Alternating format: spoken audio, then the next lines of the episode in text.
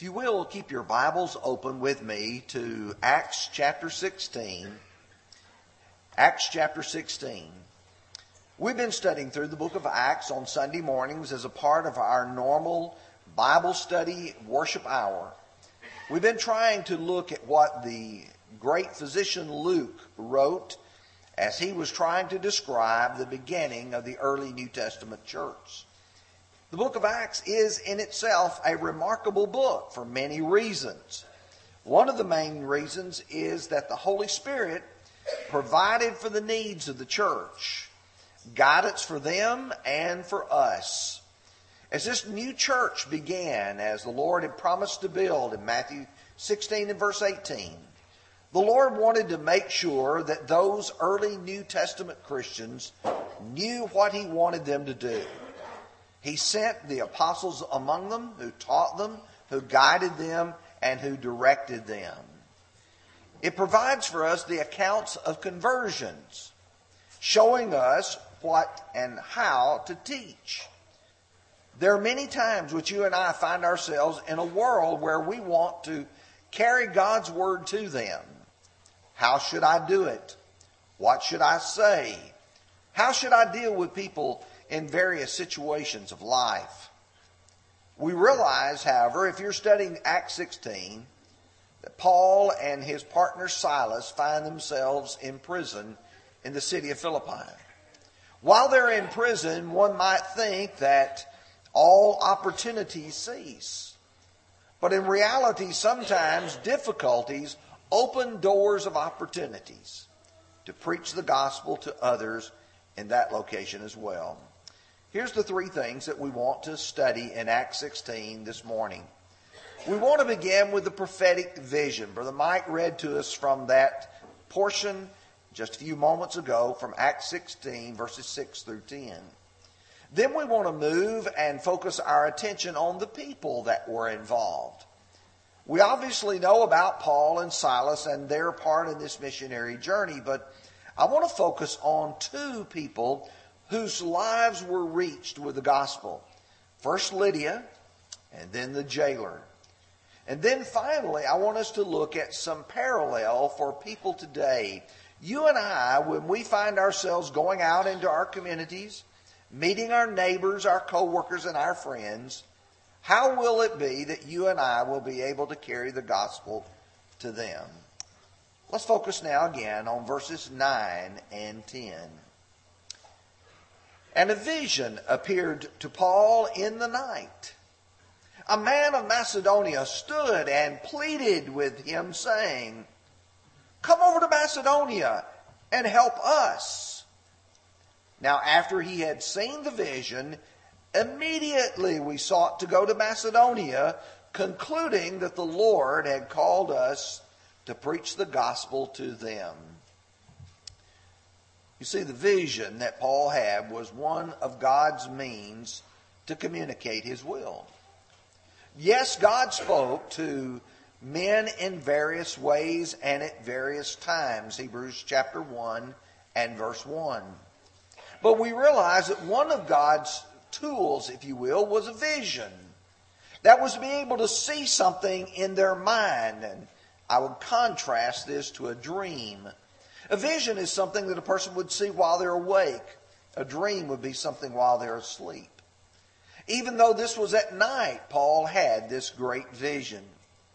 In Numbers 12 and verse 6, Moses wrote, Then he said, Hear now my words. If there is a prophet among you, I, the Lord, make myself known to him in a vision. I speak to him in a dream. God said that's the way I reveal what I want. And Paul saw that in this passage. Visions in the book of Acts were for the purpose of sending a messenger.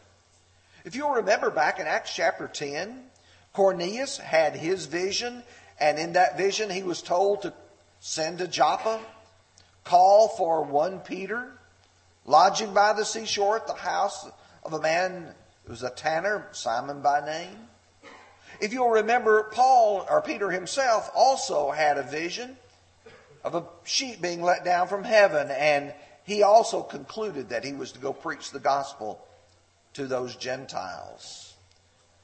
When you go later in the book of Acts, chapter 18, verse 9, when he's in Corinth, now the Lord spoke to Paul in the night by a vision. Do not be afraid, but speak and do not keep silent. God was sending Paul, and in this case, Paul and Silas, to those people in Macedonia. The vision was to preach the gospel to the people of Macedonia.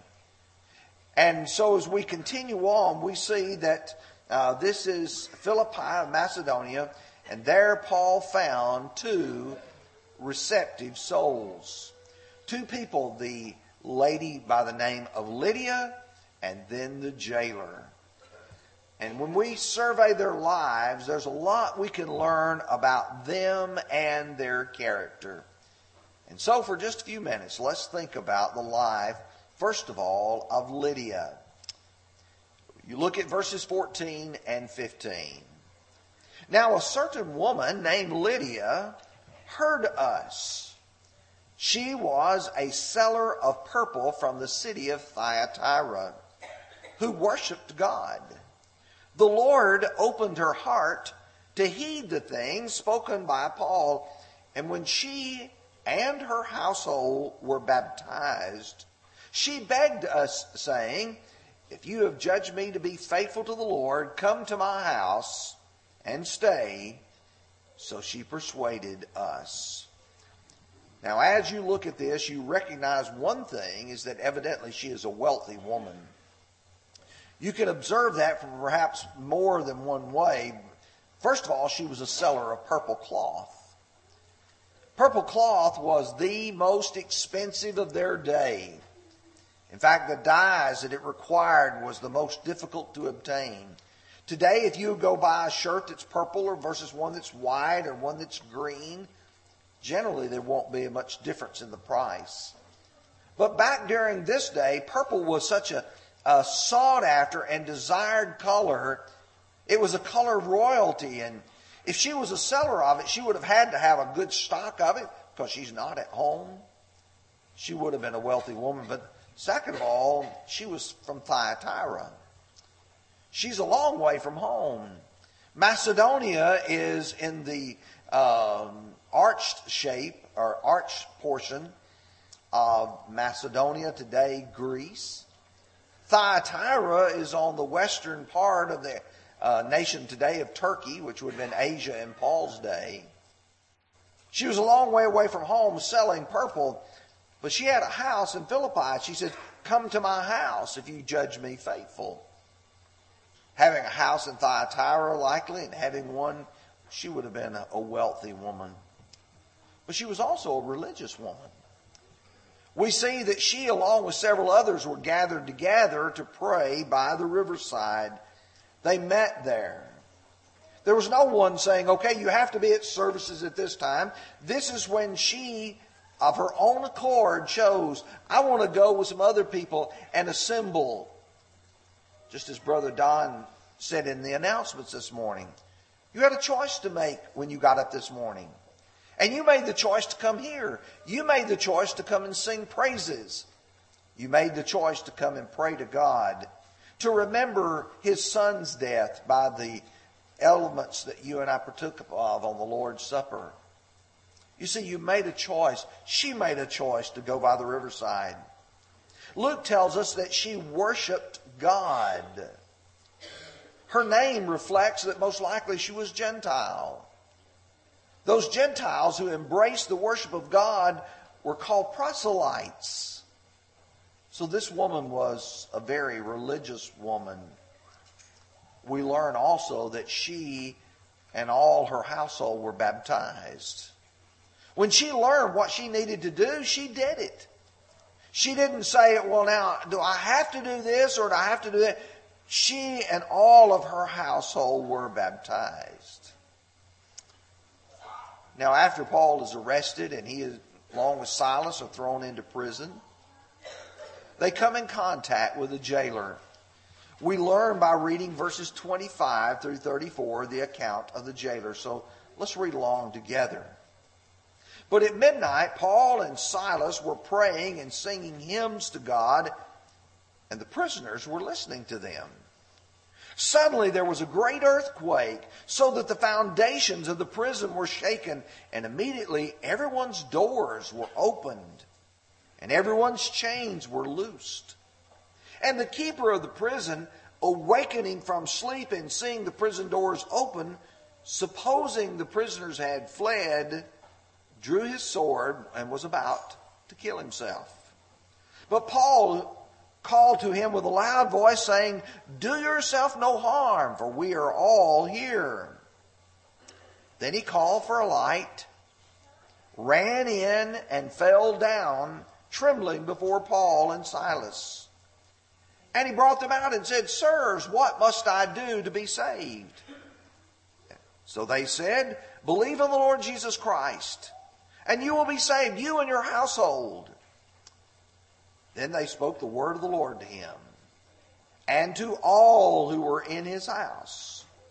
And he took them the same hour of that night, or the night, and washed their stripes. And immediately he and all of his family were baptized. Now, when he had brought them into his house, he set food before them and rejoiced, having believed in God with all his household. Here's something we learn about the jailer. He was a public servant. He worked for the government. He was a man who was given the charge of keeping the prison. To do that would have meant he was a man of honor and responsibility. You don't put a person in charge of something who doesn't have the capacity, the ability to take care of it. He had evidently earned the ability to be a jailer, to be a watchman over these prisoners who had been left in his charge. He likely heard the worship. If you'll remember in verse 25, it says Paul and Silas were singing praises to God at midnight, and the prisoners were listening to them.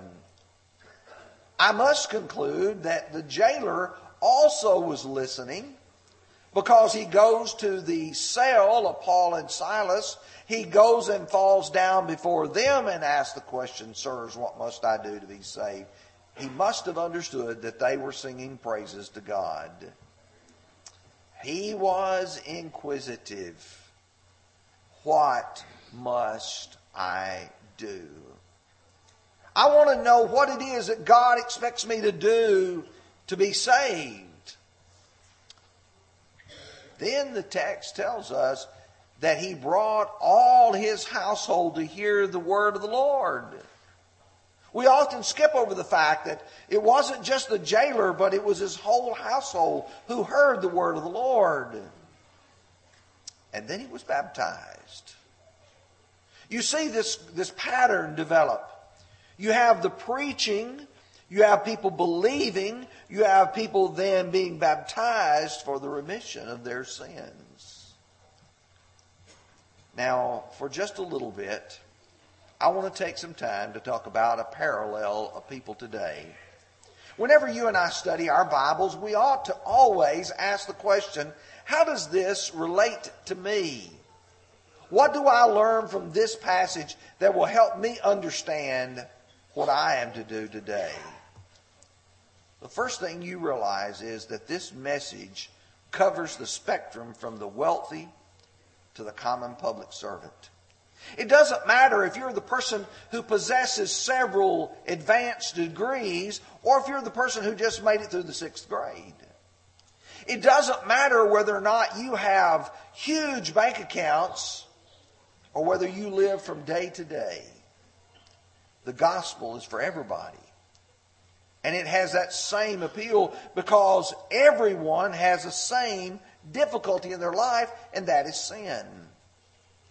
In Romans 1 and verse 14, Paul would say, I am a debtor both to the Greeks and to the barbarians, both to the wise and the unwise. So, as much as in me, I am ready to preach the gospel to you who are in Rome also. For I am not ashamed of the gospel of Christ, for it is the power of God to salvation to everyone to the Jew first, everyone who believes, to the Jew first, and also for the Greek. You and I have to understand everyone needs the gospel. Second of all, I want you to think about the parallel to Lydia and that type of person that you and I might meet today. You know, you look at Paul and he goes out to the riverside where they are. We cannot always expect people to come to us. Sometimes we have to go where they are and reach them in their location. Now, Paul here preached, and it says the Lord opened her heart. The Lord opened her heart to heed the things that were spoken. How did God open her heart? What was done that made her heart receptive? Did God somehow come and take Lydia and, and take a heart of stone and turn it into a, a soft heart? No. It says he opened. That's a unique word.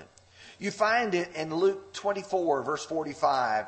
And he opened their understanding that they might comprehend the scripture. When you open somebody's understanding, you take them and you explain it in such a fashion that they are able to grasp it, to understand it, and accept it. Or, Acts 17, verse 3, the American Standard Reading says, opening and alleging that it behooved the Christ to suffer and rise again from the dead, and that this Jesus whom said he, I proclaim to you, is the Christ. You open a person's understanding by what you teach them and that message. But then think with me for just a moment about the jailer type of person. Here's a person who is um, in a totally different atmosphere than was Lydia. He represents the ordinary man in a perilous situation. When he realized the doors to the prison were open, he realized my life is now due. He was ready to fall upon his sword. He was ready to take his own life. He knew that he would be held responsible for them. Paul hollers out to him and screams out, Do yourself no harm. We're all here. No one has left the prison, even though the doors are open.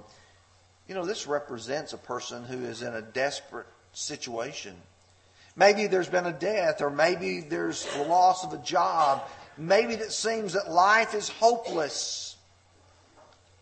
You and I encounter people every day whose lives are very broken. And they recognize, I'm not able to take care of myself. I need help from somewhere else. He evidently was influenced by observing their joyful worship. And I think about that idea of joyful worship. They were singing praises to God at midnight. Do you realize that people, when they come in our assembly, watch, they observe, and they draw their conclusions based upon what they see. They look at us and they see us as we go through the process of offering our praise to God. There's a great bad illustration found in James chapter 2. My brethren, do not hold the faith of our Lord Jesus Christ, the Lord of glory, with partiality. For if there should come into your assembly a man with gold rings and fine apparel, and there should also come in a poor man in filthy clothes, and you pay attention to the one wearing the fine clothes, and say to him, You sit here in a good place. And you say to the poor man, You stand there or sit here at my footstool. Have you not shown partiality among yourselves and become judges with evil thoughts? The way you and I treat someone who comes into our assembly, do we favor the rich man? Do we favor the important person? Do we treat those that may not be as presentable with a lack of respect for them? That's possible. And if people perceive that we don't love them and we don't care about them, you think about the jailer. He knew that Paul and Silas cared about him. On the other hand, if you keep on reading, he goes on to talk about you ought to love your neighbor as yourself. But another illustration found in 1 Corinthians chapter 14, beginning with verse 23. Therefore, if the whole church comes together in one place, and all speak with tongues, and there come in those who are uninformed or unbelievers, will they not say that you are out of your mind? But if all prophesy, or an unbeliever, an uninformed person comes in, he is convinced by all, he's convicted by all, and thus the secrets of his heart are revealed, and so falling down on his face will worship God and report that God is truly among you. Now, we don't have the services where the miraculous gifts are exercised today. We don't have people who are speaking in tongues. We don't have people who have the gift of prophecy. But he makes a point there that if a person comes in and there's all this chaos apparently going on, people speaking in languages and others not understanding, they look and they say, these people are out of their minds. On the other hand, if he comes in and he observes that somebody is being careful, listening to what God has said, he said, they're going to say, God is among you. People are able to look at us and draw a conclusion whether or not we are listening to God and we're loving God in what we're doing. This same man was told the same message that is to believe or trust God. And that has to be the same foundation for our message to everyone. Remember Hebrews 11 verse 6? But without faith it is impossible to please him. For he who comes to God must believe that he is, and he is a rewarder of those who diligently seek him. And here's some important observations that you and I ought to walk away with. Number one, we must reach people where they are. That means not only where they are physically, but where they are in their station in life. Some are going to be further along than others. Some are religious. Some are not. Some are wealthy. Some are not. Some are in a crisis and some are not. And we are to go to them. That's really the essence of the Macedonian call Paul got a message. Go to Macedonia. Help that man that's calling. Your neighbor, your friend, your coworker, your family. They're calling out. Every time you look at their life and they say, I don't know what to do. I don't know where to turn. I don't know where I'm going. The Christian can say, I know where I'm going. I know how to get there, and I can tell you how to get there as well. That's a very important observation from Acts 16. Number two, we must teach them with the teaching of the gospel message of faith in Christ. One thing that you learn as you study the book of Acts, whether it is Acts 2 and those Jews on the day of Pentecost, whether it is those Samaritans in Acts chapter 8, or whether it is the household of Cornelius at Caesarea in Acts chapter 10, or now here in the city of Philippi, it's always the same message. Jesus is the Christ. He's the Son of God. He came to this earth. He gave His life for each and every one of us so that we could have our sins forgiven. That's a universal condition. Every one of us here this morning experienced that same universal condition. And so we must preach that same message. And then when the penitent believer comes and says, What must I do to be saved? We teach them to be baptized for the remission of their sins. Someone says, well, you're hung up on baptism. No, no, no, it's not. We're hung up on it. We're simply following what everyone did as they became children of God.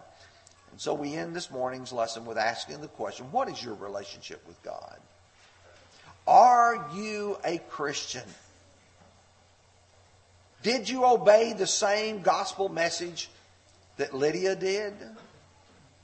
Did you obey the same gospel message that the jailer did? Do you see your need? Lydia saw hers, the jailer saw his. One of the things that you'll notice is the word immediately. Immediately he was baptized, he and all of his. When Paul realized God had made that call immediately, you don't need to wait till tonight. You don't need to wait till a more convenient time. This is your opportunity to obey the gospel now. We're going to sing the song, What Will Your Answer Be? And you think about the call that Jesus has extended to you. What will your answer be? Your answer will depend on where you will spend eternity. Would you come as together we stand and sing?